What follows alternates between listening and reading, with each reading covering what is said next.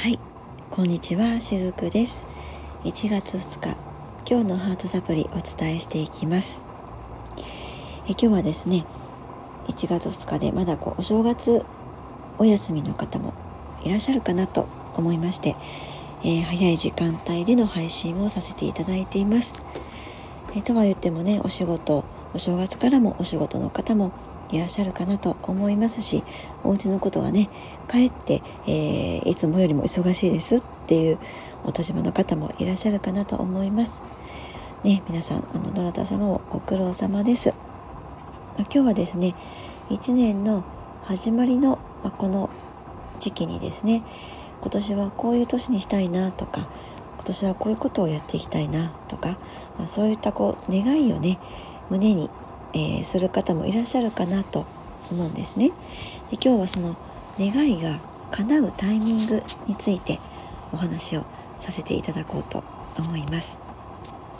えー、なかなかですねその日常が変わらなかったりとか、えー、願っていることがね全然叶っていかないとそのなんでなんだってどうしてよってねもうおかしいんじゃないっていう感じになってしまってさらにその焦ってしまうっていうことあるじゃないですか。であこの焦りについてはですねまた次回お話をしてみたいなと思うんですけれども、えー、でもですね本当にこれはそのタイトルそのままなんですけれども、えー、願いってですねその人にとってベストなタイミングで叶うものなんですね。えー、早すぎるっていうこともなければ遅すぎるっていうこともない。ただまあそれもその人間の感覚で言うとなんかもっと早くこの願いにね叶うように起きてくれないかなとか何でいいことが起きないんだよってですね。そのついつい目の前の現実とか人生にこう文句をねつけたくなるような時ももちろんあるわけですよね。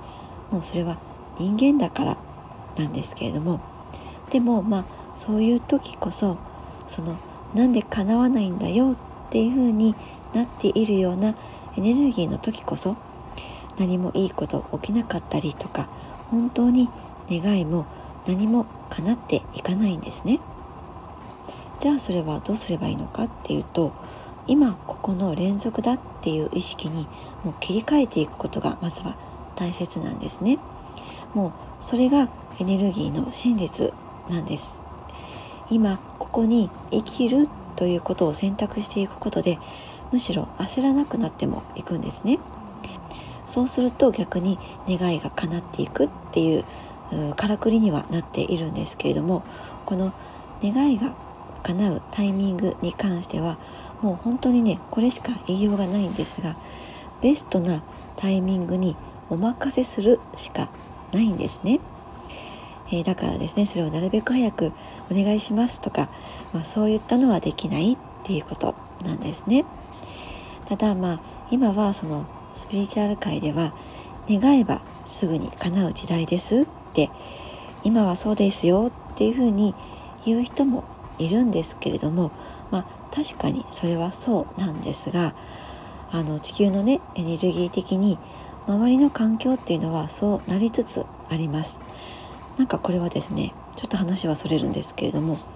映画の「すずめの戸締まり」ありますよね。あそこにねとても通ずるところがあるかなと思うんですね、まあ、この「すずめの戸締まり」についてはまたどこかでじっくりお話をねしたいなと思っているんですけれども、えー、ちょっとねお話それましたがあのその願いをね叶える側の人間一人間ですねどんなことも叶えるのはその何か見えない存在の力でも何でもなくってこの肉体を持った一人の人間が準備が整っておかないとそれは叶わないわけなんです。まあそれは私の人生の中でも多岐にわたってたくさん起こってきているので何かこう特別取り上げてね、えー、話す内容は何かなと思うんですけども例えばですね、えー、私今自宅の一室をですねサロンとして活用しているわけなんですがもともとはですね、えー、離婚した後に子供たち2人と、えー、賃貸マンションで暮らしていたんですね。でちょうどその頃に、えー、まあ、スピリチュアルという世界に足を踏み入れたわけなんです。今も本業として看護師もしているけれどもその頃っていうのはずっとね看護師だけで生きていくと思っていたんですね。ですが、まあ、いろんな人生経験の中でそのスピリチュアルという感覚にあのずっとねその感覚はあったんですね。あのまあ、そこはちょっと今お話しすると話が長くなっちゃうので割愛しますけれどもでも本当にこう肝を据えて踏み入れたっていう時があったんです。私はこのスピリチュアルの世界のことでも生きていきたいっていうふうにね腹を決めた時があったんですね。でその時はそのまだ賃貸マンションに住んでいたんですがその腹を決めた時にじゃあこの賃貸マンションで、えー、そういったことをやっていくのはちょっとこう間取り上ね難しかったんですね。もうあのギリギリのところでやっていたからですね。いつか、えー、どこかお部屋を借りてするのかあるいはどこか引っ越しをして、えー、自宅の一室をサロンとして構えてやっていくのかっていうふうにいろいろねあの物件を探していた時期があったんです。でそんな時にまあ不条なきっかけでこの今住んでいる中古のね一軒家を購入する流れになったんですね。でまあそのひょんなことっていうのは今同居している、まあ、実の母がですねちょっとこうメンタルを崩してしまって、まあ、あの家族と一緒に同居した方がいいだろうという状況になったことがあったんですね。でまあその時にもう家族が増えるのであればいっそのこと家を購入してしまおうという流れにこうトントントンとこうなっていったわけなんですね。で、えー、もともと住んでいたその賃貸マンションの近くに家族が4人で移り住んでもそして私がサロンの一室としてその構えられるほどのお部屋数がある中古の物件をたまたま偶然、まあ、偶然でもないですねこれも必然なんですけれども、えー、見つけられたという流れで今、えー、このお家に住んでいるわけなんですね。まあ、そんな風にその自分の内側の準備が整っていった時に願いって叶えられたりするわけなんですもうこれもね数ある私の人生のエピソードでベストなタイミングで叶った願いのうちの1個ではあるんですけれどもだからそのいつ叶うのとかどうして早く叶わないのっていう風になればやっぱりそれって焦りにつながってしまうと思うんですね。こんなに私一生懸命頑張ってるのにとか願ってるのにとかもうなんでなんかこう願い方が私悪いのかなとかですね。これ早く叶ってくれないと私の人生もう終わっちゃうから困るんだよねっていう感じとかですね。いろんな感じでその自分を焦らせてしまうけれどもそれがむしろその願いを遠ざける逆効果のパターンだったりするんですね。でも決してその願いを忘れなくてもいいんです。執着をしなければそれだけでよくってあこんな風に叶ったらいいよねっていうのを頭のどこかに置きながら今日という一日今ここで生きる。もう今日を楽しく生きるんですね。今日自分が心地いいということをたくさん自分に叶えさせてあげるんです。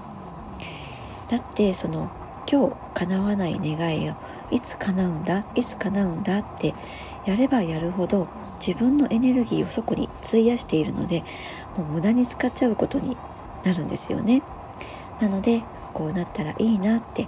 頭の片隅に置いておいてそれでも日常でできること楽しめること今の自分を満足させられることを一生懸命やる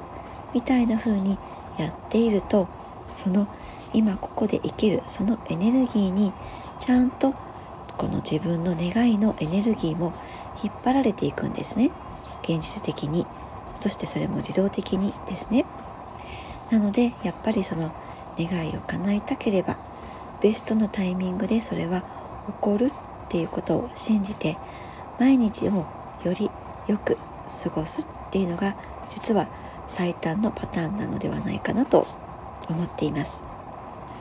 なのでですね願いを一旦持ったら一旦はちょっと放置してあげるんですね。その頭の片隅に置いとくみたいな感じです。えー、あの宇宙の采配っていう言葉をねご存知の方もいらっしゃるかなと思うんですけども私もねこの宇宙の采配ってこれにこの言葉に出会ったのはある本を手にした時ですね、えー、木村木村何さんだかな？秋典さんだったかな、えー、この方はですね何も。で、えー、リンゴ農園の方だったと思うんですね、えー、ある時その農家の方たちが農薬によって健康被害が出るということがあったそうなんですね。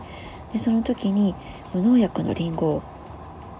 作っていこうとこの方は、まあ、胸に決めて、まあ、もちろんその農薬のリンゴを作っていくって土壌からやり直していくっていろんなあのプロセスがあって大変なことだと思うんですけどもそしてそんなことは無理だって言って周りの農家の人にもね、えー、言われ続けていたそうなんですね。まあ、それでも自分が信じてやっていくことであの結果的にはですねその無農薬のリンゴを、えー、作っていけた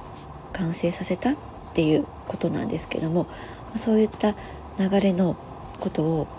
えー、リンゴ農家という目線で書いてあってでこれも全ては宇宙の采配だったっていうことをね書かれていた確かそういう本だったと思うんですけどももうそんな風にですねそのいつその願いが叶うかなんていうのは本当にね分かんないです。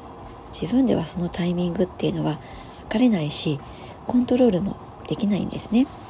まあ、極端に言ったら明日叶っちゃうかもしれないしそれは1年後かもしれないし10年後かもしれないんですね。でもいずれにしても必ずあ叶うのがこの時で良かったんだなっていうふうに後々気づいてそういうふうに思える時が来ますのでそれは心配しないでください。いつかベストのタイミングで叶うからまあいいやっていう感じにしてこの今の瞬間を軽やかに楽しんで生きていただけたらなとそんな風に思います。はい。ということで今日のメッセージはいかがでしたでしょうか？また次回もお話しさせていただきます。今日も最後までお付き合いくださりありがとうございました。しずくでした。